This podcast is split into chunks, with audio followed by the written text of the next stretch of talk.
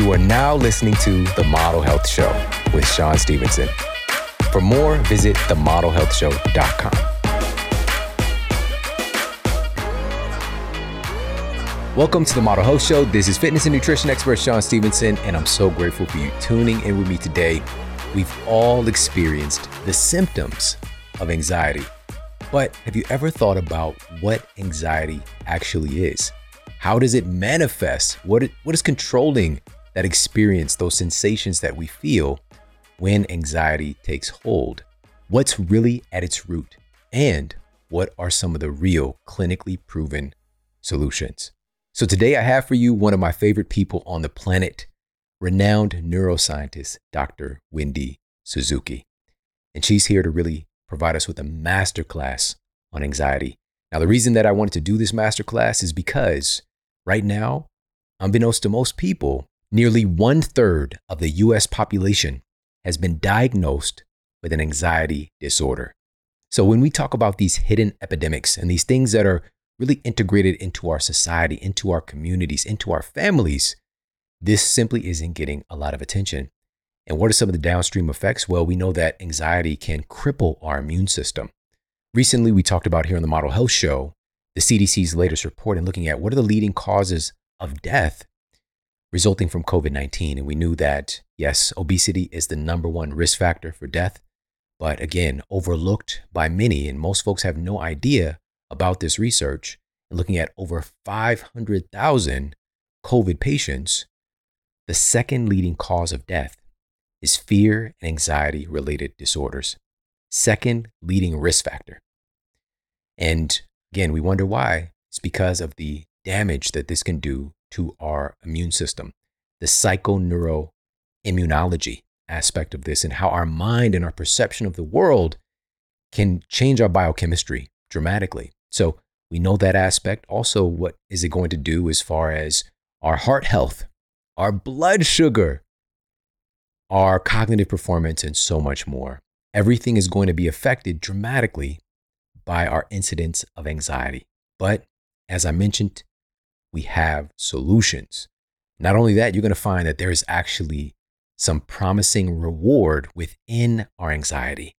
But that is such a much bigger story. And I brought on the very best person in the world to talk about this. So, really excited to get to that. And now, being that she's a neuroscientist, in our past conversations, even here on the Model Health Show, we talked about the dramatic impact that things like exercise have on the brain, have on cognitive performance, have on managing and modulating things like stress and anxiety. So we've covered that a little bit. But also, where we really connected was on how food and our nutrition has a dramatic impact on our brain health and our cognitive performance, which this should be obvious because your brain is made from the food that you eat, from the nutrients that you provide it. But the brain also is very picky. You know, we have the blood brain barrier, this very protective system, ensuring that only the right stuff, the right stuff. Shout out to New Kids on the Block. Get into your brain, right? Now, one of the most important things for the brain, but also, funny enough, is one of the most popular things talked about in regards to our immune system is vitamin C. A study published in Frontiers in Aging Neuroscience found that adequate plasma levels of vitamin C significantly improved performance on tasks involving attention, focus, memory, decision speed, recall, and recognition versus test subjects who were deficient in vitamin C. How important is this? These are basic things. We're looking for this new holy grail thing that's going to improve our cognitive ability, but we really need to get the foundational things handled first are we getting adequate vitamin C in our diet? Because this is the thing botanical sources of vitamin C far outperform synthetic forms of vitamin C over and over again on clinical trials. And my personal, the thing that I take on a regular basis to make sure that I'm getting adequate amounts of vitamin C, I get the most dense, vitamin C dense superfoods ever discovered. One of my favorites is amla berry. And this is highlighted in the Journal of Food Science and Technology. States that a single amla berry can contain up to 600% of the RDA for vitamin C in one berry. All right. That is a superfood in every sense of the word to be so dense and one of these essential vitamin C is an essential nutrient that we must get from our diet. And but it's not just the fact that okay, this is a great source of vitamin C. How does it show up in the data in our bodies? Well, a study published in the Journal of the Science of Food and Agriculture demonstrated that antioxidants in amla berry were found to have significant free radical scavenging activity and protect against cellular reactive oxygen species, essentially helping to defend against cellular damage and accelerated aging. Yes, please. Yes, please. All right, so that's amla berry. And you combine that with, and amlaberry isn't even the top botanical when it comes to vitamin C. That is actually awarded to camu camu berry, C A M U C A M U, and combine those together with acerola cherry, the third of my favorite vitamin C dense superfoods. That combination is found in one place and one place only, and that is the vitamin C complex from Paleo Valley. No binders, no fillers, organic, real superfood concentrates. This is the best vitamin C, bar none, and one of the most important things for our immune system and our overall health that we need today. Head over there right now to paleovalley.com forward slash model. That's P A L E O V A L L E Y dot com forward slash model. And you're going to get 15% off their essential C complex. I'm telling you, you need to have this in your superfood cabinet. And also, their turmeric complex is amazing as well. They've got great snacks, organic snacks for your friends, family, for your kids. So many good things at Paleo Valley. Head over there, check them out, paleovalley.com forward slash model. Now, let's get to the Apple Podcast review of the week. Another five star review titled Inspirational by MVP 2200. I love this podcast. I started out reading the book, which changed my mindset about health and what it really means. Not weight or looks, but health. This podcast helps motivate and inspires me daily. Awesome. Thank you so very much for leaving me that review over on Apple Podcasts. I appreciate you immensely. And listen, if you yet to do so, please pop over to Apple Podcasts and leave a review for the Model Health Show. It means so much. And on that note, let's get to our special guest and topic of the day. Our guest today is Dr. Wendy Suzuki, and she's a professor of neuroscience and psychology in the Center for Neuroscience at New York University. Shout out to NYU, and a celebrated international authority on neuroplasticity. She was recently named one of the 10 women changing the way we see the world by Good Housekeeping and regularly serves as a sought after expert for publications, including the Wall Street Journal, Shape, and Health. And her TED Talk has more than 31 million views and was the second most viewed TED Talk of 2018. She's also the author of the best selling book, Healthy Brain, Happy Life, as well as her brand new book, Good Anxiety. So let's jump into this conversation with the amazing Dr. Wendy Suzuki. Well, Wendy, thank you so much for coming to hang out with us in LA. Last time I saw you, we were in your city, in NYC. my city, yeah, in a cool Yeah. little studio in Yeah. Midtown. So great to see you in beautiful LA. Yes, thank you for coming out. And also, well, we did talk since then with your students. That's right. You That came so to be fun. a guest lecturer Yeah. in my NYU undergraduate class, and I got so much good feedback for the practical information that you gave on sleep. Why is it good? How do you, you know, how do you improve sleep? I told them about the neurobiology of sleep, but yeah, big deal. I, I still can't sleep, you know, so give me give me some help here. And so you came. So thank you so much. It was it was such a shot in the arm. That's the so students. awesome. It was fun. It was Yeah. really fun. Well, you're here, and you told me a little bit about this when I saw you last that you were working on this project. Yeah. And even then, I was so intrigued Mm, because this topic of anxiety, this experience of anxiety, is really at epidemic proportions. yeah. it it's really something that a lot of people are experiencing and struggling with and kind of suffering in silence in a sense. Yeah. And you've really helped to turn this thing on its head. And the fact Thank you. for me that I love so much about you is that you're a neuroscientist. Yes. So you can actually look at this from that lens and also the practical lens. Yeah. So the first thing I want to ask you Mm. actually is a little bit different. I want to ask you, what is anxiety Ah, and where does it stem from in the brain? yeah, yeah, that's a great place to start.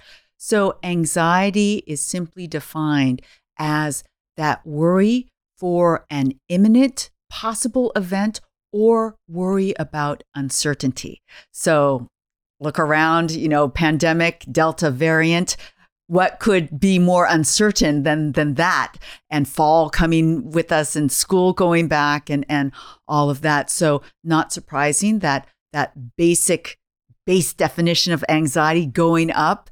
And um, you know, uh, before the pandemic, ninety percent of the population raised their hands when asked, "Do you feel anxiety during the day?" That has clearly gone up. Uh, and so this is something that um, we're not suffering all alone. Look around the room. 90% plus more people in this room are feeling these same feelings as you are. Yeah. So that's the important place to start. So, where does it stem in the brain? So, it stems from our stress response system. This is an evolutionarily ancient system that was developed, and this is a key point in the book. The stress and anxiety response system was evolved to protect us. It is a protective mechanism. And I like to say that over and over again because all of us, including me, it's like, oh, stress, anxiety, just get it out, just make it leave. But this is one of the key messages in good anxiety. At its core, it is protective. How can we reshape and refunnel the activation energy in stress and anxiety to help it protect us more, get back to that core feature? And so, how do we do that? Um, everybody's heard of the fight or flight response. It is undergirded by a part of the nervous system called the sympathetic nervous system. That's automatic. If there is a danger or a possible danger, what happens? Your heart rate goes up, mm-hmm. your respiration goes up, all your blood leaves from your digestive and reproductive systems, goes to your muscles to allow you to either fight or run away. So, and that happens whether there's a line coming at you or whether there's a big worry of global warming, pandemic, all these things. Even the threat of that possibility, that anxiety can activate the same system. Mm. So that's where we're getting tripped up in our modern society. Way back 2.5 million years ago, our ancestors had the same system but they weren't bombarded with stress and anxiety every single day. There's an occasional lion that might come our way and we can run and get get rid of it and then go back to normal. Today, 24-hour news cycles, Instagram feeds, all the time reminding us of the beautiful clothes and the beautiful life we don't have and and all of the dangers in our world Yeah. which are real. And so it's activating our stress system to an overload and that is not healthy, that is not normal and good anxiety gives you a huge list of tools to start to address that overload of stress and anxiety. Yeah. Oh my goodness, so powerful.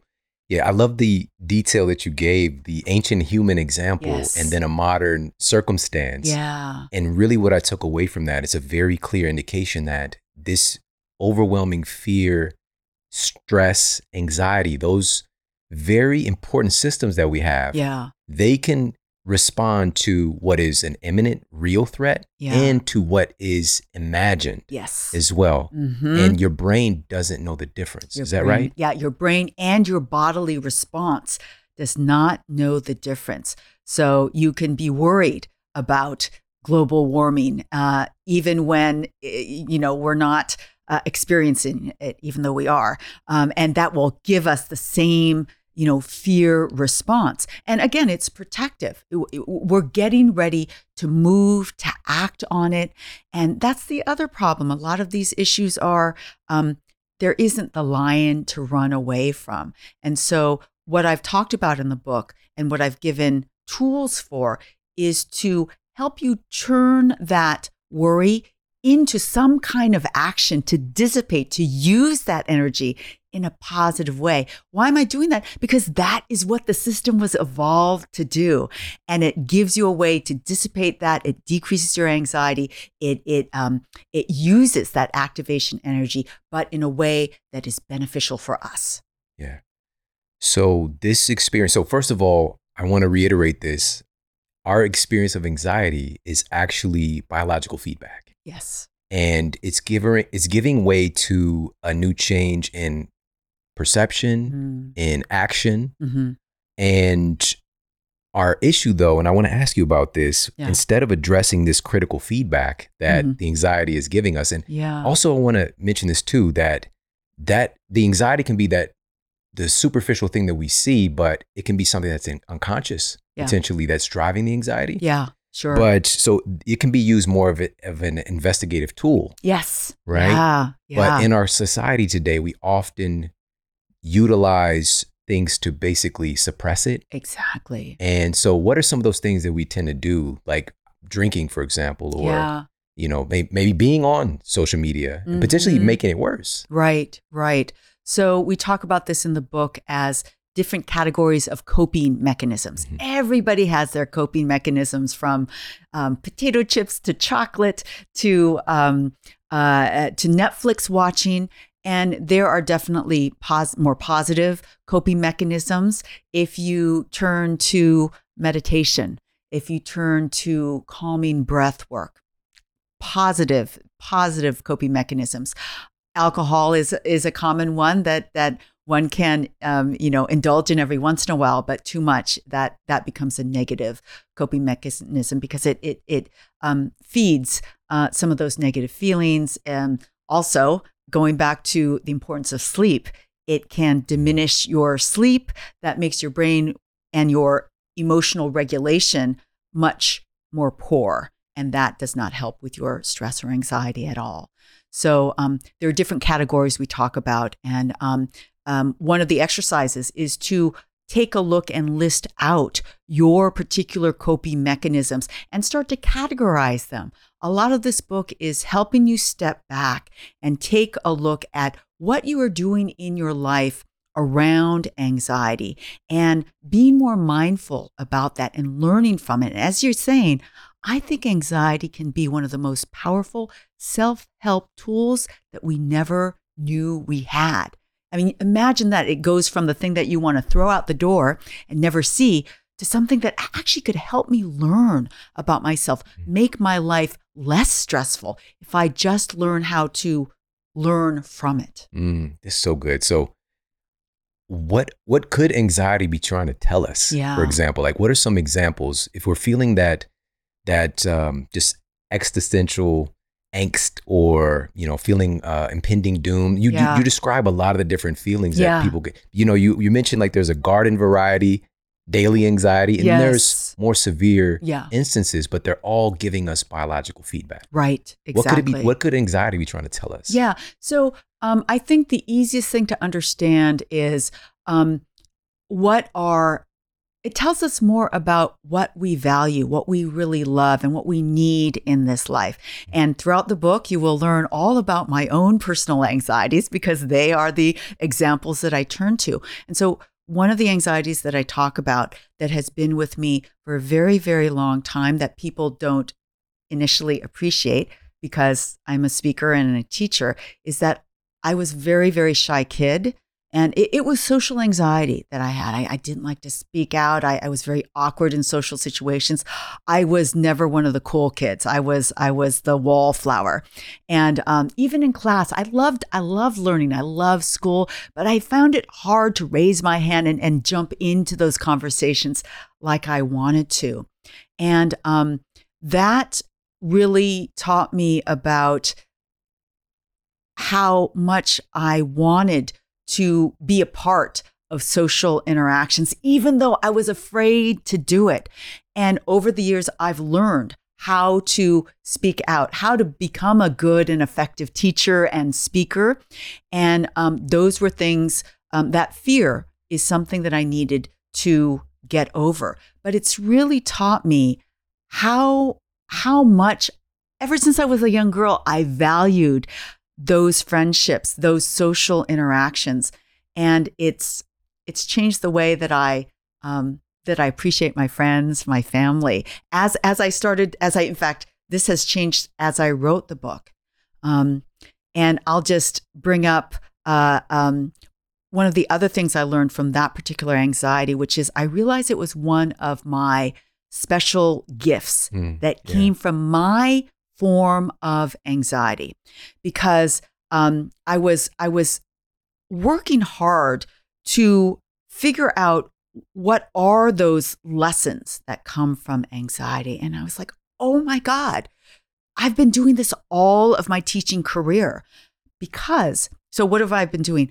I have been spending extra time and effort making sure that the shy students in my class, the students that didn't raise their hands like Hermione Granger and Ronna Anson, pick me, pick me, pick me. I love those students too.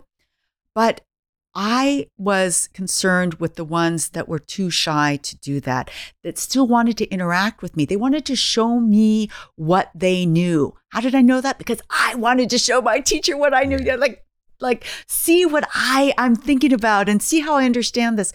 And so I spend the time before class and after class and during office hours, making sure that there are safe spaces for the less, um, you know, uh, bold students to come and just chat casually, so that I could um, uh, get get there, get inside, and kind of take the pulse of the class that way. Why do I do that? That takes a lot of time. I do that because I know how they feel. It that form of empathy comes from my anxiety. And everybody has that. What is your worst anxiety? You know how that feels and you can turn that around and make that into a gift of anxiety a gift of yeah, empathy that is unique and special to you. And once I realized that I'm like, okay, that that is the core. That is that is the lesson. That is the learning that teaches me about myself. It also gives me gifts to give to other people. Yes, yes. So that anxiety that you experienced as a kid, you know, Yeah. coming up, and of course, it, I'm sure that evolved into adulthood Yes. somewhat as well, and just, yes, it did. but it offered the ability to serve other people. Yeah. You know, once you kind of crack the code a little bit, Yeah. And being able to see from the perspective of people who are in that same circumstance is very powerful. But also, I want to mention this again. It helped that anxiety, which is, it sounds crazy.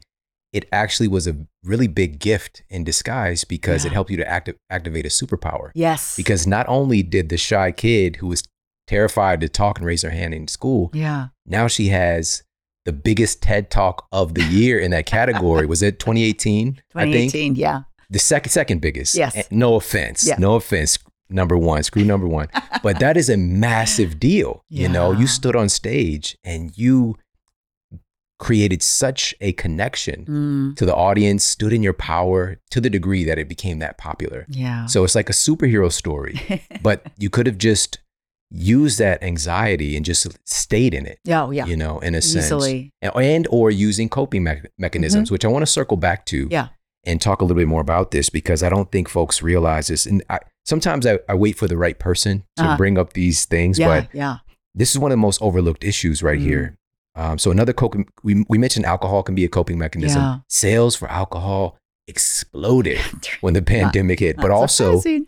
drugs, both prescription and non-prescription. Mhm. In 2020, drug overdose deaths hit the highest number ever recorded. Wow. I didn't know that stat. So that's another big issue. And again, it's one of those things we can mask symptoms. Yeah. We can try to suppress what this biological feedback is trying to give us, which Right. again is it's it's offering up a new change of perception, a new way of living, a new Yeah. some kind of opportunity, but we Mhm. suppress it. And we mentioned food being another suppressive Yeah. factor, television, Yeah. social media. Mhm. And these things often not just suppress, but they can end up making things worse. Yeah, absolutely. Absolutely.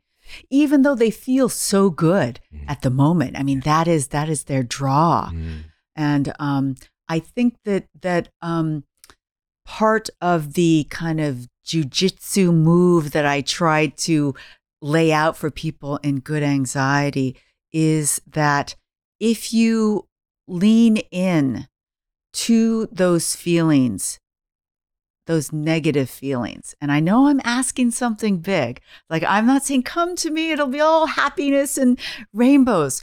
But the thing I found myself doing as I wrote this book is I found myself making friends with my own anxiety, not treating it as the thing that was, I was about to kick it out because I never want to see it again, but really treating it as part of me, part of me that needs attention. And I'm not saying that I can do this when I'm at the depths, when it's, you know, it's really, really bad. But when you're in a, a better state, think about what what this information is giving you. Why are you turning to the alcohol? Why are you turning to the chocolate? Um, and can you can you use that and turn it into a different kind of action? So you might think, oh, I'm, I have a great action. I, you know, just get that bottle and, and I'm, I'm, I'm going into my activity. But um, one of the other best gifts that I got from this book came from a lawyer uh, who I was describing the book to. And they said, oh, well, you know, I am the high paid lawyer that I am because of my anxiety. And I said, oh, do tell. Mm. And she said, you know, I have this um, to do list that comes and, and becomes overwhelming. It's actually not a to do list, sorry. It's a what if list.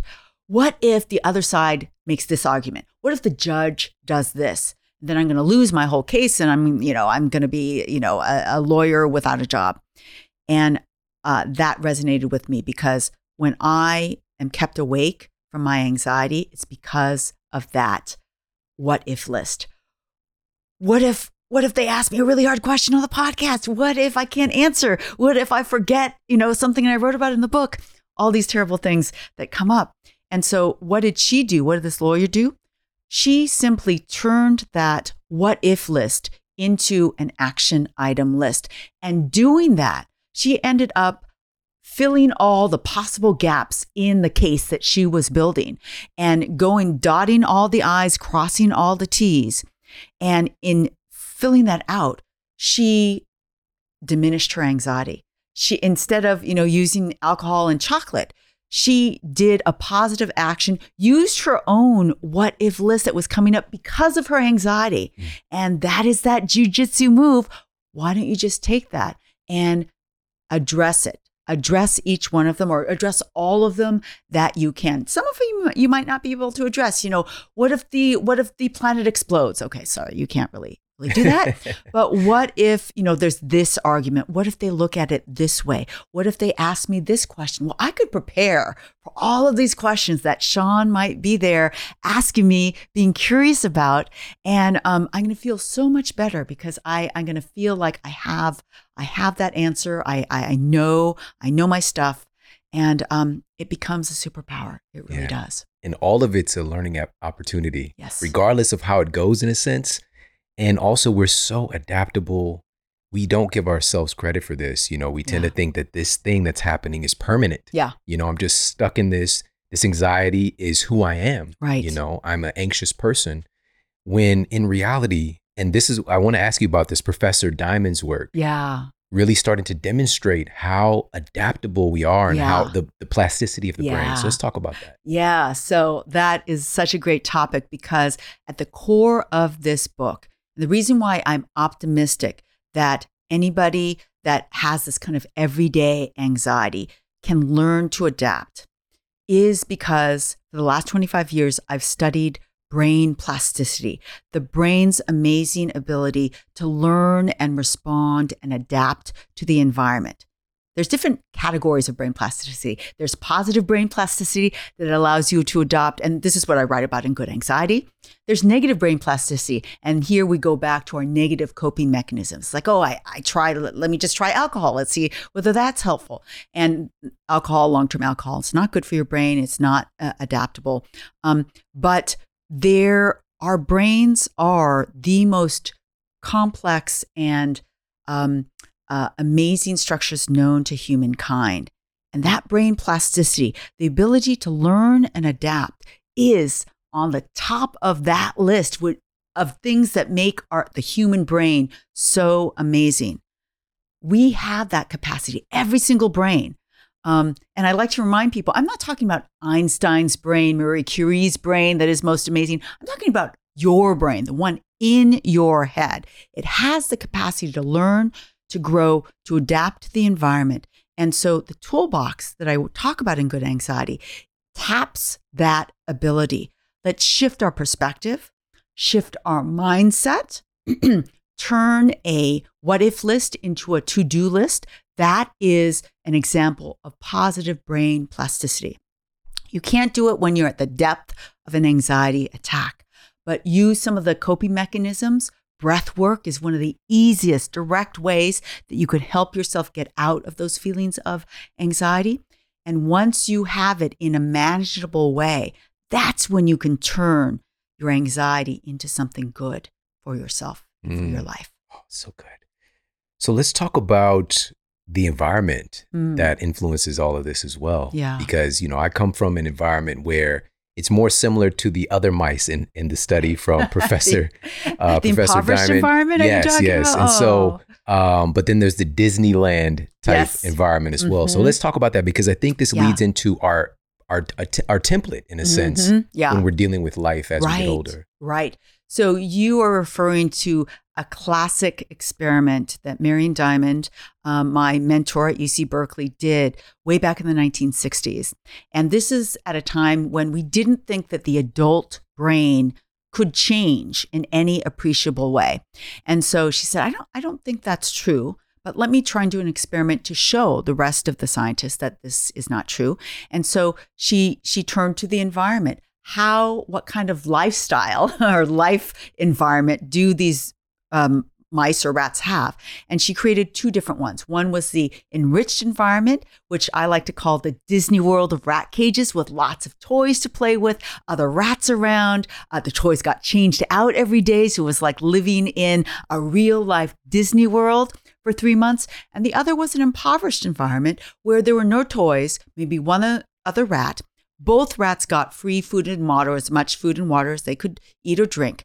And if the adult brain didn't change, then those environments wouldn't change the anatomy of the brain at all.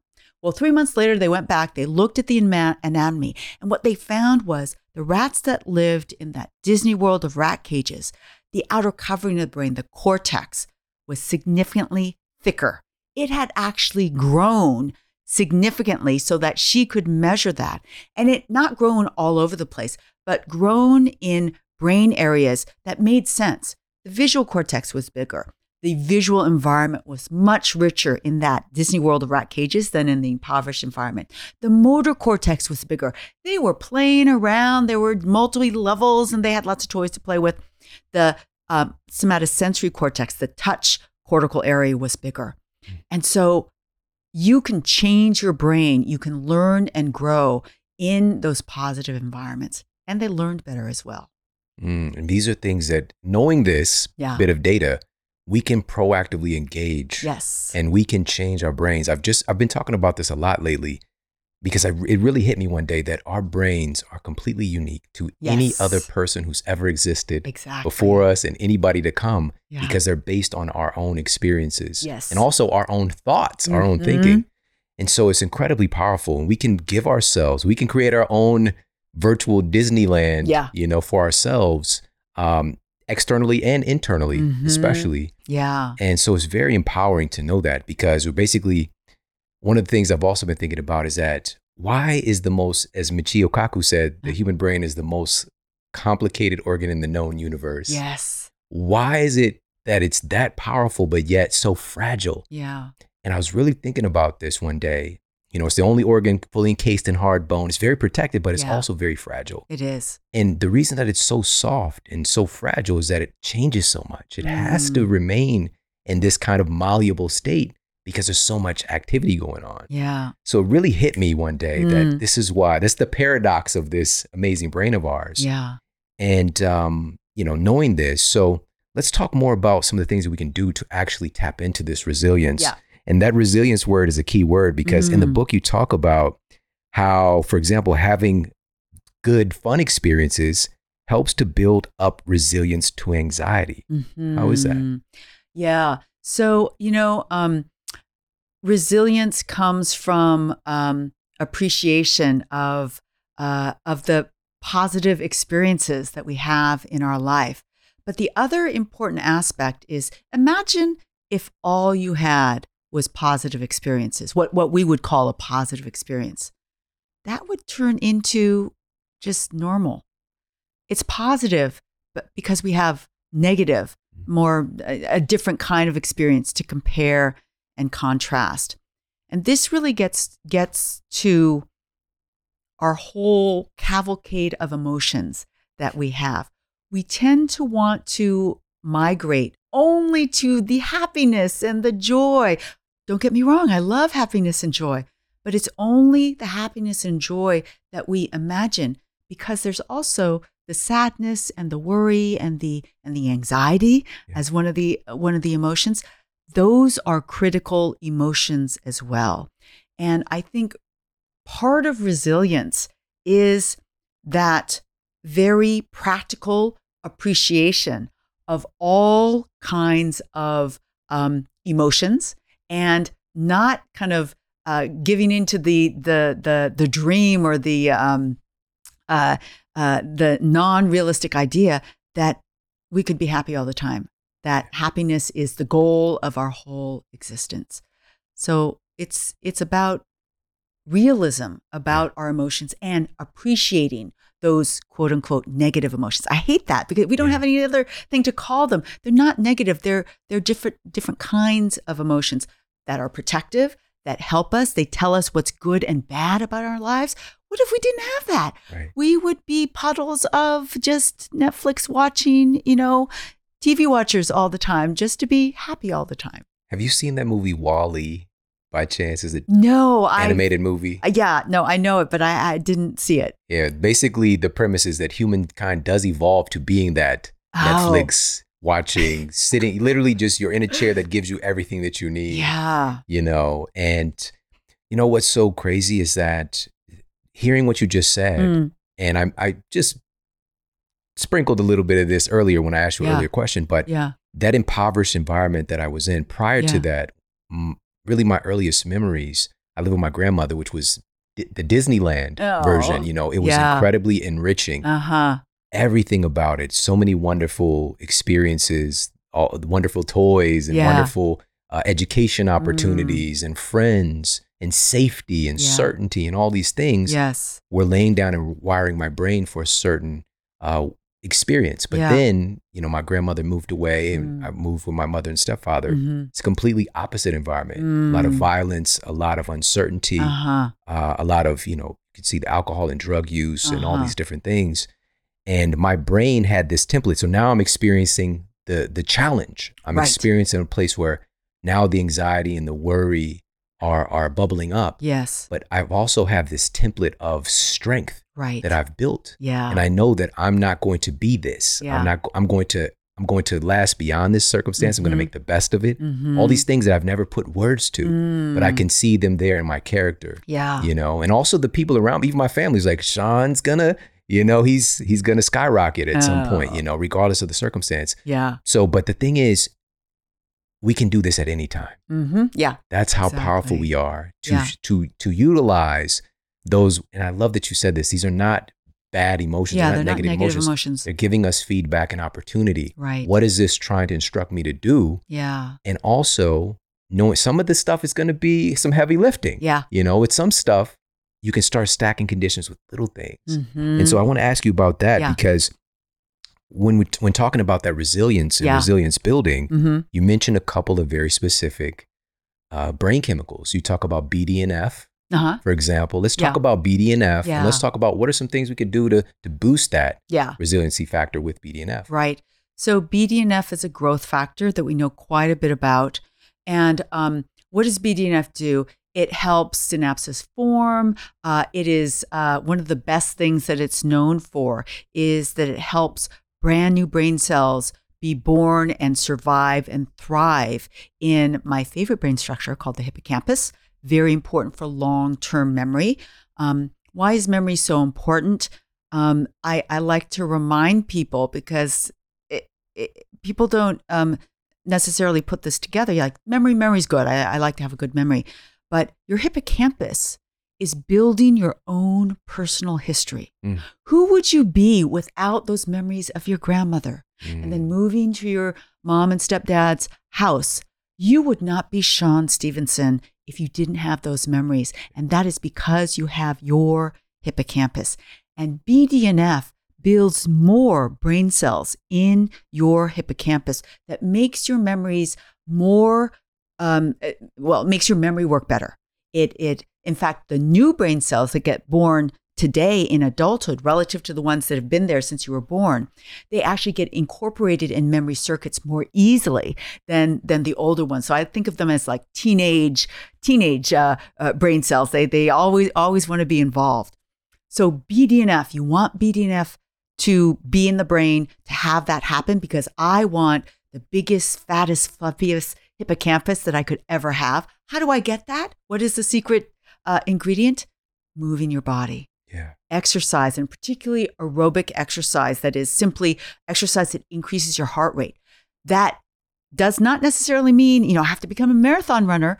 A good power walk, a walk up the stairs is aerobic. So start with that. Know that that counts. That is increasing levels of BDNF in your brain.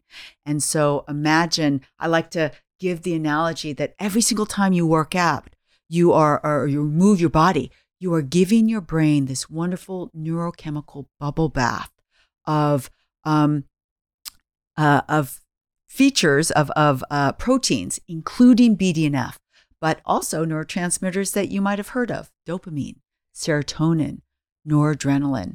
So um, that is that is the image that I, I want to give everybody so that they they realize every time I walk farther to in Costco around the store, mm-hmm. I'm giving my brain this bubble bath. Every time I go for a walk, every time I take my dog for the walk, I'm getting this bubble bath and I'm strengthening my hippocampus. Yes. Making your brain more resilient. Yes. I shared this on an episode, this was years ago, and it was a peer reviewed study, and they found that strength training Mm. does, in fact, make folks more resilient Mm. when put up against different stressful tasks and things like that. Mm. So we've got the aerobic side, we've Yeah. got just the most important thing that you said is moving your body. You're moving your body. and I'm a big proponent of moving your body in a way that you enjoy as well. And I know that you are too. Yes, yes. You know, so whether that's roller skating, Yeah. whether that's, you know, playing tennis, or Mhm. if you've been watching the Olympics, badminton. Oh, Have you seen that is this? hard. You've got to be like a gazelle uh, with a racket to play. You know, to but play I- badminton. For some folks, they can see that like I could do that. No, it's a whole different ball game. The ping pong though, that's another one of those things. Just like, are you a robot? Like Yeah. it's it's so crazy. Yeah. So, but anything that you feel good about, but also Right. incorporates movement, our Yeah. our genes expect us to move. yeah. You know, and so it's just tapping into being more human. Mhm. So I love that. I love that you mentioned that. And also another one uh, you talk about in the book, and I talked about this in my book, my most recent one Yeah. as well. NPY. Mm, yes. So neuropeptide Y. Yeah, neuropeptide Y, really important for resilience. Um, studied in um, soldiers that do or do not study uh, um, develop PTSD, and that is one of the factors that can be identified. If you have more of that, that is better for your overall brain resilience. We don't know how to enrich our brains specifically with neuropeptide Y, but um, I- like to share with people that, um, you know, all of our life experiences, particularly those challenging ones, those ones that that come with some pain, including some, you know, including uh, weight training workouts. Every single one of those experiences help build certain aspects of our resilience. Mm. And uh, sometimes you get a big shot in the arm of it, and you think, I'm never going to get out of this. But you come out and you come out changed um, with more resilience. And um, I think it's important to realize that and, and not welcome it, but know that with great pain comes the wisdom and the power of resilience. Yeah. Yeah. And it's amazing that we get to to talk about all the different chemistry taking place, but it boils down to these real world, world principles as well. Yeah. And um, but just a little sidebar with NPY and that PTSD Mm-hmm. resilience. You know, I talked about in the context like we know it's associated with our appetite, for example. Mm, And this just looks at how all of these things are really connected. Like right. we tend to separate these things in parts, and it's great to talk about, but our brains are so interconnected with our bodies. right. And, you know, if we talk about, you know, the hypothalamus, for example, Mhm. being like an integration center is kind of how I think about it. Mhm. So powerful. And there are things that we can do. We don't really know how they work, Yeah. but we know they I guess they're kind of the ingredients again to just be more human. Yeah. Got a quick break coming up. We'll be right back. One of the biggest issues facing our world today is the health of our immune system. And our immune system has many different dynamic parts. We have an innate immune system, and we also have an adaptive immune system. Our adaptive immune system has an intelligence that helps us to adapt to any pathogen that we are faced with. And our nutrition is a big part of this equation because our immune cells are made from the foods and nutrients that we consume. And one of the most powerful nutritive sources proven to help fortify our immune system is highlighted in a study published in Mediators of Inflammation. They discovered that the polysaccharides in reishi medicinal mushroom were found to enhance the proliferation of T cells and B cells of our adaptive immune system. These were found to have the capacity to be immunomodulators, helping to uplevel the function and intelligence of our immune system, or if our immune system is overactive, to help to reduce and bring down that immune activity. Again, this is called immunomodulation and also inflammation of many different viruses that we might be exposed to is one of the big issues. And one of the viruses that we're facing right now has a tropism or target towards inflammation of our lungs. And another study published in Patents on Inflammation and Drug Discovery revealed that the renowned medicinal mushroom reishi has potent anti inflammatory and anti allergic action. Plus, again, it possesses immunomodulating capabilities. Super remarkable. It's one of the things that's been utilized for centuries that we have access to today, but we want to make sure that it is dual extracted, meaning that it's a hot water extract and alcohol extract. So we're getting all of these benefits that are noted in studies like these. And the place that I get my reishi from that does it the right way, organic, high quality reishi without any nefarious substances coming along from these random companies that are putting these formulas together, is from Four Sigmatic. Go to foursigmatic.com forward slash model. That's F O U R S I G M A T I C dot com forward slash model. And you're going to get 10 to 15% off all of the medicinal mushrooms that they carry. And by the way, reishi is great for your sleep as well. This is another peer reviewed study published in Pharmacology, Biochemistry, and Behavior. Found that the renowned medicinal mushroom reishi was able to significantly decrease sleep latency, meaning you fall asleep faster and increase your overall sleep time and also increase your sleep efficiency. So much good stuff. And this is one of the things about real foods that have a storied history is that they're not just good for one thing, they're good for many things. All right, that's why I'm a big fan of reishi and I have a cup many nights of the week before bed, about 30, 45 minutes before bed. Definitely helps with improving sleep quality, but also beneficial for our immune system. Maybe have it with a little bit of whole natural source high quality fats like MCT oil, coconut oil, maybe a little bit of ghee, whatever it is that you're into that helps to, to cut the bitterness, maybe a little bit, couple little drops of some stevia, some English toffee stevia, chocolate stevia, just to make it nice and palatable. Or some folks have their reishi tea all by itself. Either way, it's one of the most effective things right now when immune health is a top priority. Check it out, foursigmatic.com forward slash model. And now back to the show. So, you mentioned in the book, you talk about these seven characteristics that show signs of strong resilience. And I want to talk about some of these. One is an optimistic outlook. Mhm. Yeah. Why is that? How's that playing into? So it really is uh, people that are optimistic are really experts at mindset. They are people that have learned how to how to use their mindset in positive ways to take that you know oh you got paired with the one the person that you really didn't want to you know the one that causes you lots of anxiety and and the optimistic person will say this is an opportunity for me to learn how to deal with this anxiety provoking person instead of ah the universe is against me um, and that that is uh, part of that positive brain plasticity. And that is one of the long term kind of tools that I talk about learning how to shift and use your mindset to create optimism in any situation that comes up. I, I think that optimistic people are not born, they are made. And they are always working on what is that? What is another way that I can look at this situation? And um, that is part of the kind of homework or, or, or practice that we give in uh, that I give in good anxiety um, to build that that um, that muscle of optimism. Yeah, so good. So another one is social support. Mm, yeah, yeah. I think there's a big deficiency. Yes. A perceived deficiency because we tend to be a little bit more isolated yeah. today, a lot more isolated. Right. So social support, how does that add to resilience? Yeah. So just like we were evolved as humans to move our bodies, we were also evolved to be social creatures. To um, there are bra- huge brain areas that are purely devoted to perceiving the face and emotions of the face because it is so expressive mm. our facial emotions and and it's part of that social interaction that that happens. How is shawn feeling today? Is he relaxed? Is he feeling good? Does he have that beautiful smile that i always see on him and i know that he's feeling good? Or or you know is there is there some uh, tension there?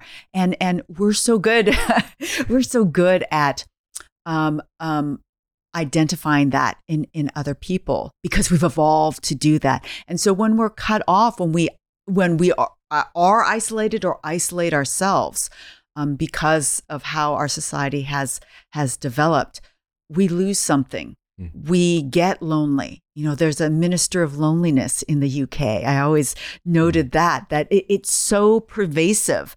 This this um, kind of epidemic of loneliness they they created a minister to to try and alleviate that.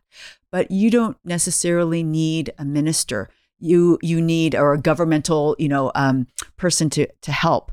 Um, turn to those people, friends, families, neighbors, um, even the people that you see uh, in your everyday uh, interactions. Um, um, make those social interactions as positive as you can. You don't have to make them, you know, your lifelong friends and you send Christmas presents and birthday presents. You just need to be friendly, and and that helps that that um, social muscle um, get activity. Yeah. Prior to, and I love that they have the, you know, the the the loneliness minister. Yeah, is that, yeah, you know, somebody who's addressing that, but at the same time, again, this boils down to our own capacity. Yes. But the former Surgeon General here in the U.S. Uh, prior to the pandemic, you know, his team reached out to me, and he had a new book coming out on what he deemed to be the most threatening issue in our world today, mm. and here in the United States specifically, which is loneliness. Mm. Yeah, and I, I mean, at first glance, it's just like, ah, that's kind of that's a tough pill to swallow. But then yeah. I start to look at some of his evidence, and I was like, oh wow, this is really, really a problem. Right. And then the pandemic happened. Uh. So talk about taking that loneliness and just amplifying. You know, absolutely. I mean, yeah. strapping it to a rocket. Yeah, yeah. And you know, then we we we try to pivot a little bit. Some folks did to social, you know, online interactions, which again, it, there's a layer there that's helpful for sure. Yeah. But there's nothing that can replace like again, we're we're evolved to be in the presence with other human beings. It's something right. I don't think we've really figured out what the difference is. Mm-hmm. But I love the fact that we still can, still can have that bridge today where right. we have technology to keep us connected. Yeah. But um, you know, a lot of us though kind of got our ostrich on and ducked our head in the sand yeah. even more. Yeah. And so having that awareness that how important social support is, and mm-hmm. I want to encourage people to, you know, I, I I'm saying this because again, this is my potential anxiety or um, thought process mm-hmm. historically, which was I'll handle it myself. Mm-hmm. You yeah. know, I'm yeah. you know, this is on my my shoulders, my yeah. shoulders alone. I got this. Yeah. And taking on so much that it can actually diminish my capacity yeah. to serve or to to to help, to make yes. change or whatever the case might be. Once I started opening myself up more yeah. to sharing my perspective, my thoughts, what what my mission is, Uh-huh. things that I want to work on, whatever the case might be, everything started getting so much better. Uh-huh. You know, so I just want to encourage people to to not think so much about asking for help, asking questions, Yeah. reaching out to a friend. You know, for Mhm. me, it's like I'll send a study to somebody that I'm Uh-huh. just mulling over, like, Yeah. and you know, looking at it from multiple perspectives, from my perspective. yeah. But then, like, what is, what do you think about this? You Uh-huh. know, and so it just helps so much to open things up. Yeah. So I just want to encourage people to to reach out, send a text, Yeah. call somebody, Mhm. you know, get together with a friend. You know, counseling can help as well, obviously. Yeah. But just please know that we're not hardwired to be by ourselves and to figure Yeah. everything out alone Right. and uh, to work with others. So, yeah, Yeah. Um, Such an important message. I want to ask you about this other one. so, another of the seven characteristics that show signs of strong resilience is humor. I knew you were going to go for that one. So I have personal anxiety about humor. I always have the feeling that everybody else is more funny than I am. It's like, oh, I, I I'm not funny enough. I have anxiety over being not being funny enough. But what I always appreciate is the people that make me laugh. Mm. And um, I don't know whether it was a reaction to the pandemic, but my reading list over the pandemic um, gravitated towards autobiographies of comedians. Huh, and so. I read um, uh, the autobiography of um, um, Steve Martin during his stand up days, Billy Crystal, uh, um, Martin Short, uh, Colin Jost, uh, Laraine Newman. And I just love them because they are both amazing and humorous Mhm. storytellers. Yeah. They and also, maybe it reminded me of good anxiety because you learn about um, often there's pain and there's suffering in their background that informed this performative uh, drive to make others laugh and Mm. to bring joy to the rest of the world. And it's like, ah, I see, I see some of that magic when I when I read about your your um, your full story. But part of it is like I've always wanted to be more funny. even that, you know, that's and this is another thing that's a quality about us as humans, you Yeah. know, just wanting to to engage, to laugh, to have a good time. Yeah. And also knowing that it's contagious Yeah. as well, isn't it? Yeah. You know, it's so contagious, smiling, laughter. It's very difficult, you know, if somebody it, it's, it's you might not even know who they are. Uh-huh. You might not know what's going on in their life, but you see somebody just cracking up, Yeah. dying, laughing. It's just like, you know, like you kind of giggle. Like, Yeah. what's, what's so funny, you know? Yeah. Yeah. And um, but with that said, I think that as far as resiliency, this one really jumps out at me Mm. because moving away from humor could make it make the anxiety stronger in a sense, yes. you know, make things where everything is so serious, Mhm. everything is so, you know, black and white. yeah. We can't find the humor in it or the lightheartedness. Right. You know, like today there's this, you know, kind of running joke that, you know, people are just looking for ways to be offended Yeah. for example, especially by comedy. Yeah. You know, and yeah. so these comedians, like I think about George Carlin uh-huh. today, like how would he even exist in Yeah. a medium like this Mm, when, you know, through his time he was such a a, a warrior of insight in a sense, and also just that humor lens, because, you know, also making things so that even tough circumstances and things that are difficult to talk about, when you bring Mhm. humor into it, also Yeah. engages the brain in a different way. It does. It does. It really takes a, a certain kind of genius to be able to do that. And um, yeah, I've just always, always admired that. And not there, not going to be on the stand up stage anytime soon. Listen, But So I didn't tell you this, but we're going to give you five minutes at the end of the show Oh for your stand up. I'm just kidding. I'm just kidding. okay. Okay. I saw That like you saw the great- tensed up a little bit. Yeah. That, like, no, you're just okay. So I'm going to use my deep breathing because you just made me anxious. perfect. Right out, out the two, superhero utility belt. Um, sorry. I just picture you as Batman with the utility belt, and you know, I'm a very visual person. All right, so um, again, you talk about this more in depth in the book. We've got these seven characteristics that show signs of resilience. I want to hop over to a couple more things I want to ask you about. One of them is digging a little bit deeper on that optimistic outlook because I think that can sound a little bit a little Pollyanna? little yeah, Yeah. little, little Yeah. Pollyanna, Yeah. little fluffy, little Yeah. cloud based.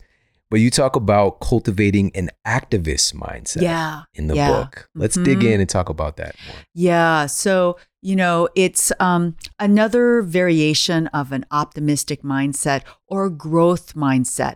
It's really gets down to what can I learn from this? Life is an opportunity of learning. It's not an opportunity of, is this a good experience? Is this a bad experience? Is this, you know, is this uh, uh, going to be a good day or bad day? It's all days to learn something new and um, to try things out. And um, my big thing that I had to learn is is to to fail sometimes too. You can't you can't be the A student all the time, and you can't judge yourself that you know if you, don't you fall off that A that then you're a failure. You automatically go to a failure. So it really is about um, learning how to learn from every situation and that's where that humor comes in it's like oh well okay here's another example i i you know i don't um i'll use one of my skills that i absolutely don't have um i can't spell i've never been able Mm. to spell and um you know i could beat myself up about it or i could use a little bit of humor and i could think about it a little bit and say you know what I can learn how to spell if I memorize all the words that I always misspell because I'm not, I, I'm too lazy to learn. Um, and you see that nothing is impossible. There's always a way to approach it in a positive, um, act, activity based way. This also gets back to that that um, that goal of our stress system to put us into action. Mm. That activist mindset is just another way to take a challenge and make a activity out of it, make a learning experience out of it, where the goal isn't to be the best one in the world. The goal is to learn a little bit more this next time. And I think it's taken me so long to learn that and and um, to to incorporate that into my life, which makes every day a much more fun than it used to be. Yeah. Rather than you better get an A, you better Mm. be the top, you know, two percent. It's ah, what can I learn today? And and you know, I was I, I was not hundred percent. I was I was sixty, but last time I was fifty.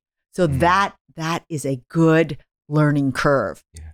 Can you do that for yourself? Can you do that for your kids? Mm. I think that's uh, also something really great to, you know, uh, to to to give and to teach your kids. Yeah, that's so powerful. Yeah, that's exactly what I'm thinking about is Yeah. my kids. Mm. Because also that perfectionism perspective can push you away from trying new things. If you're not Yes. Great at it right, out of the gate, for example. Yeah. You know, so yeah, just giving yourself permission to fail, giving Yeah. yourself permission to, you know, just even having the perspective of like, oh, this is a this is a learning curve, or this I'm I'm starting this thing off uh, from the beginner's place, Yeah. and I'm gonna get better as long as I, you know, fill in the blank. But Right. you know, one of my kids does have this tendency towards like they have to be the best Yeah. right out of Mhm. the gate, or Mm. they're just like, oh, I don't like this anyways. Yeah. You know what I mean? Yeah. Because you know we can get we can condition ourselves to constantly be that you know straight A, got to do everything right personality, which can serve us in one domain and then Right. hinder us in another. So having some flexibility, having some humor about it. Exactly. When you told me that you can't spell, I felt like, Yeah. oh my my could that be? neuroscientist friend can't spell. But it's just like for me, spell check would was invented for you. You know, like you you don't need to to handle that. You know what yes, I mean? yes, but then you have to notice where that little red line is, and I'm I'm too lazy to to read it carefully I enough. to- Oh, I see. could get the I'm the big idea person, so I can get the idea down. But I am t- terrible to go and make sure that they're all the thes and the ins and are all in the right place. And um, that's not spelling, but also the the words are spelled right. I'm, I'm uh, really bad at that. Well, actually, so after we wrap here to close out the episode, we're going to have your five minute stand up and a spelling bee. At spelling bee, yes. All right. I- so be ready. All right. Wendy and the bee. All right. So you mentioned uh, this growth mindset, and the fixed mindset. So looking at Carol Dweck's Yeah. work, Yeah. you know, the fixed mindset. Can you talk a little bit about that? Yeah. Because I think again, a lot of us unknowingly subscribe to that. Right, right. And again, you know, it- one can uh, feel that it, it's helpful.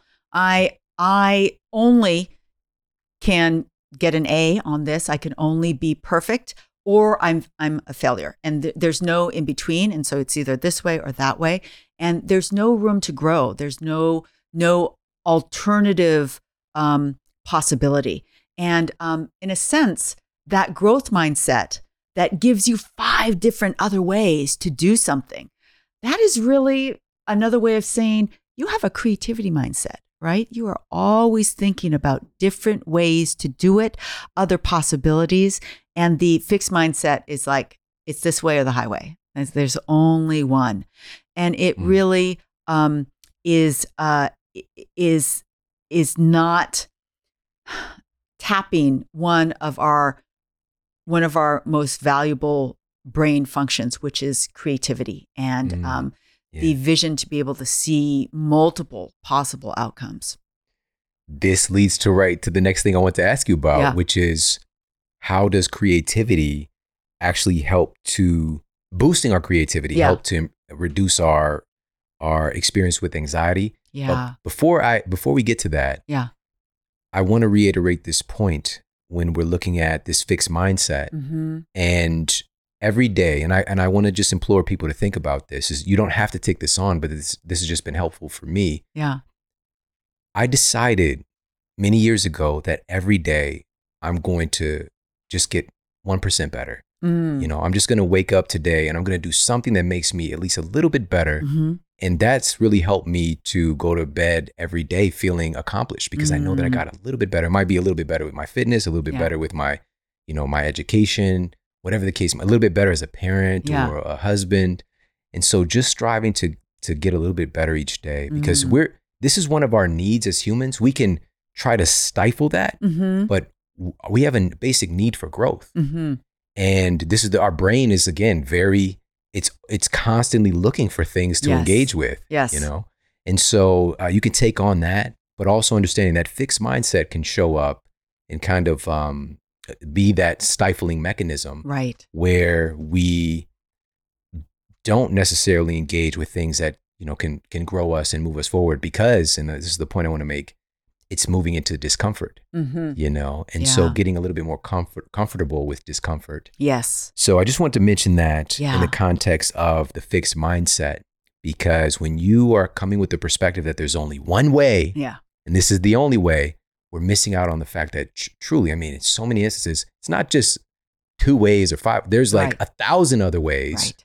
but we can limit our ability to see that with that fixed mindset. So, question Yeah. How does boosting our creativity potentially help with our anxiety? Yeah.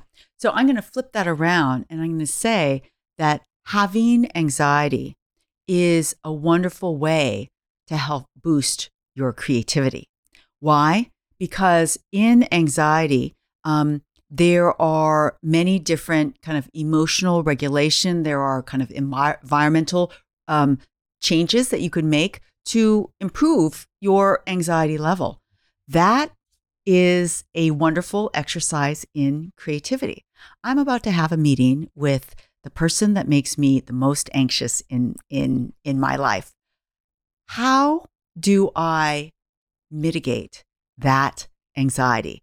What kind of mechanism can I use? And we give lots of tools in the in in the book about uh, preparation, getting get, giving putting yourself in, in a nice calm mindset before you go there.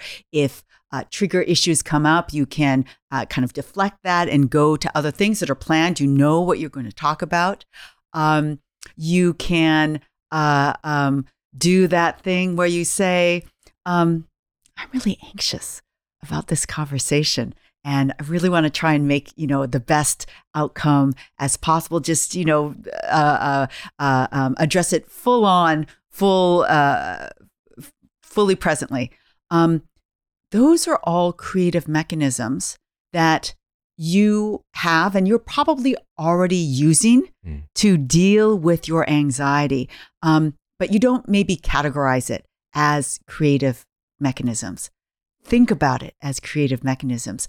Kind of um, enrich that that practice of creativity, and that's how your own anxiety can help enrich your creativity to help your anxiety. The other way I, I talk about the relationship between anxiety and creativity is that sometimes our biggest challenges in our life, that includes the anxieties that we have, stimulate some of the biggest creative kind of bursts mm. that we have. And you can read biographies of lots of creative people where all of these challenges um, have defined the beautiful creative burst or or thing that this person is known for. And without knowing that backstory you think oh this person is just you know bursting with creativity. No it it came because you know the poet had dyslexia and couldn't read quickly and instead had to read very slowly that gave him the appreciation of the rhythm of the language mm. or the sadness that comes from um, um, that that that um, informs songwriting of yeah. some of our most famous songwriters. I'm I'm pulling my examples from a wonderful book uh, called Spark: How Creativity Works from my friend, written by my friend Julie Burstein, who has interviewed on her show um, Studio 360 some of the most creative people in in the whole world and has categorized where this creativity comes from. I talk about her and I quote her in Good Anxiety and for so many of our most creative people in our world today, a lot of their creativity comes from those negative emotions, those hardships that they have endured in their life. So that so anxiety becomes a source of creativity. Hmm. And people don't think about it that way. But what if that that that is the case? That is that is a superpower. Uh, little known and underappreciated superpower of anxiety. Absolutely. Absolutely. Should we choose it? Should you choose to take on the challenge? so, the last thing I want to ask you about, and there's obviously so much in the book. It's one of my favorite books of the year. I want to make sure that you. everybody picks up a copy. Um, you you provide a lot of insights and tips like what can we do and this is why yeah. i'm a very practical like yeah. we have to give some practical things yeah, yeah. And so uh, this section is worrying well. Ah, yes. And these are tools to calm, flip, and transform your anxiety. And again, there's so much here. Let's just talk about one or two things. We already mentioned the, and there's so much science on this, the importance and value in movement. Yes. what are some of the other things we can look towards? Yeah, yeah. So one of my favorite tools to um, help flip bad anxiety good is a tool that I describe that basically brings more of those positive, yummy, funny uh, emotions into your life. And I love this tool because it, it uses a trick from my 25 years studying the hippocampus and how memory works. So this trick is called, or this tip is called joy conditioning. So would you like some joy conditioning in your life? Yes, please. Yes. Okay. So here's how it works. I want you to think about a lovely memory that is infused with whatever good emotion that that suits your fancy right now. Could be a funny one, funny with your family, funny with friends, or just a joyous one, or just like a, moment of awe in your life. And then um, try and choose one that has an olfactory, you know, stimulation associated with it. Maybe there's the smell of Lake Tahoe or, you know, whatever, wherever you were. Why do I do that? Because I know that the olfactory sense has a, a um, uh, as a direct connection. There's only one synapse, one connection between the olfactory bulb and the hippocampus, which is why olfactory stimulations uh, and and um, reminders can be so evocative of a memory. We've all had that that experience where you smell something and say, "Oh my God, I've transported back to my piano teacher's home because that's how it smelled." So, um, how does it work? Let me give you my example. My example that I use all the time for my joy conditioning is a yoga class that I took, and I crushed it. Like I did so good in this yoga class. I was doing all the moves, up, down, down dog. I flipped my dog, and uh, you know it was all, all great, and I felt so good. And I was in my the best move that I do in yoga, which is shavasana. I was in, in shavasana, and so feeling really good. Um, and the teacher came around unexpectedly. She had lavender um, hand lotion. She kind of waved it under my nose. So I got this whiff of wonderful lavender. then she gave me the most luscious five second neck massage that I've ever had. Unexpected. And it's like, ah, what could be better? I'm feeling good. I'm getting this neck massage. And it's just this yummy memory of, of feeling good in my body and an unexpected surprise, whatever memory, whatever emotion that is. But um, I, I um, use that for my joy conditioning. I want to bring that memory back. What do I do? In my purse, right over there, I have a vial of uh, lavender essence, and I smell that lavender, lavender essence when I want to bring back that. I am satisfied. I feel good. I got an extra special gift kind of feeling. And the more I do it, the easier it is to evoke. I am in, enhancing and um, enhancing the memory as I evoke it. And I love it because it is based on your own well of wonderful memories in your life. It's unique to you, and you can choose which one you want to bring up for whatever situations. Maybe you need some joy, maybe you need some humor, somebody that really made you laugh until you almost peed. Find that memory and bring it up. And that can counteract anxiety, and all those quote unquote negative memories that you might have coming up in your day. Powerful joy conditioning. Joy conditioning, yes. Oh, I love that so much. I love that.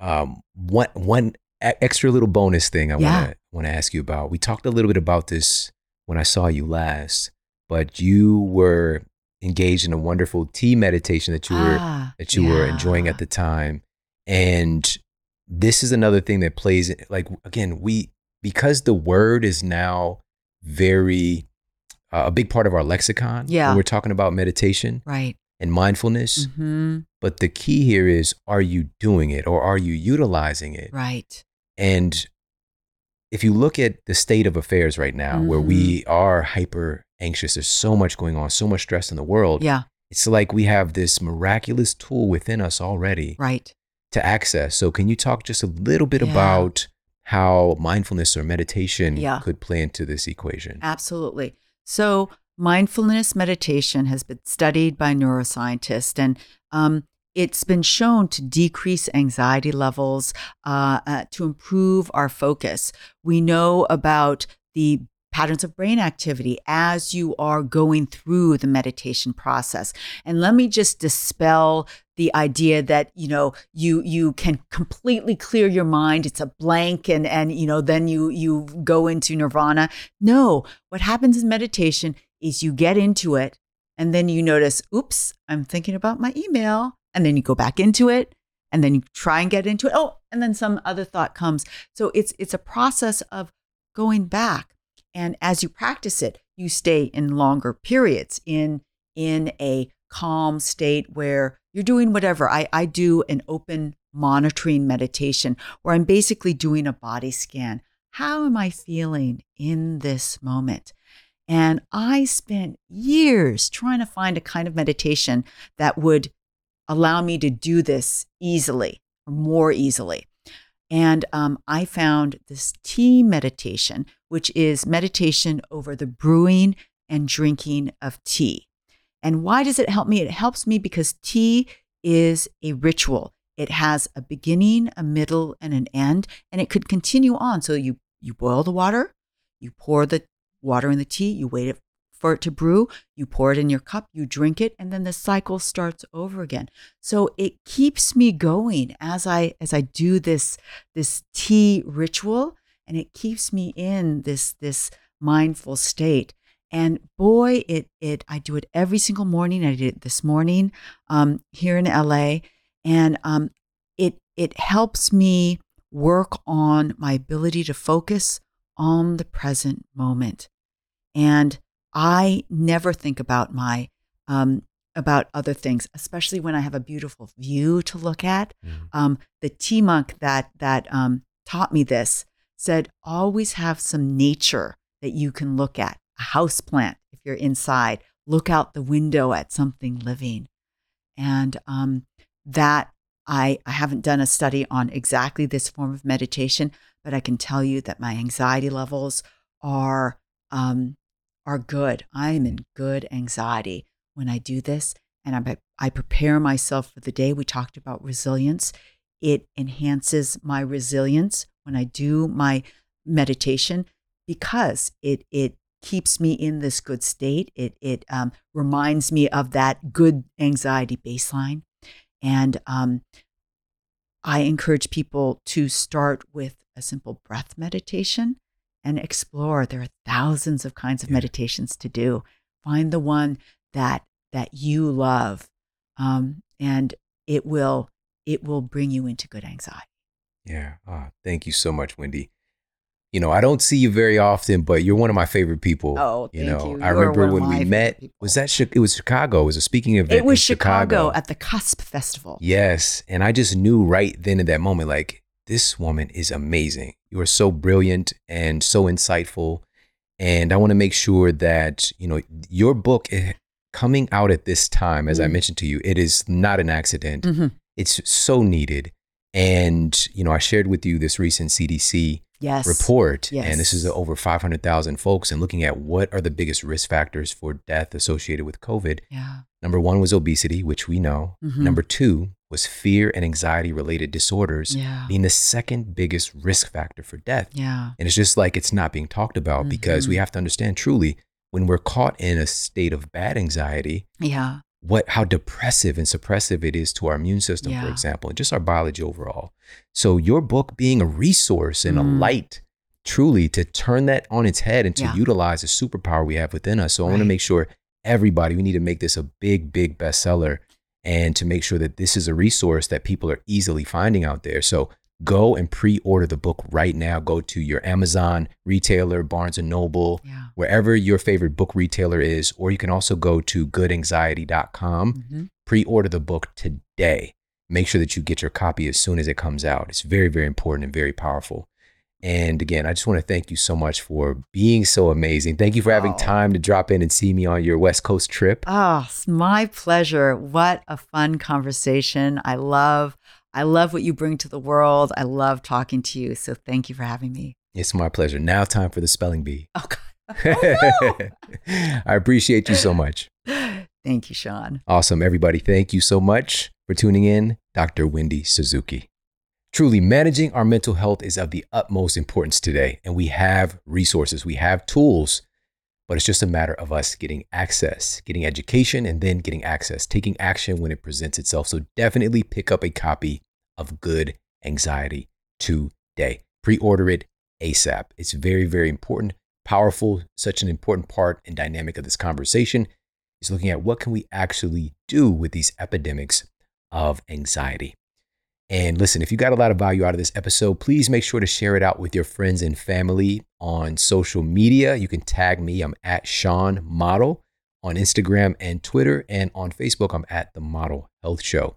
And also, of course, you can send this episode direct from the podcast app to somebody that you love and give them some good vibes for the day. I appreciate you so much for tuning into the show. Take care. Have an amazing day. And I'll talk with you soon. And for more after the show, make sure to head over to themodelhealthshow.com. That's where you can find all of the show notes. You can find transcriptions, videos for each episode. And if you got a comment, you can leave me a comment there as well. And please make sure to head over to iTunes and leave us a rating to let everybody know that the show is awesome. And I appreciate that so much. And take care. I promise to keep giving you more powerful, empowering, great content to help you transform your life. Thanks for tuning in.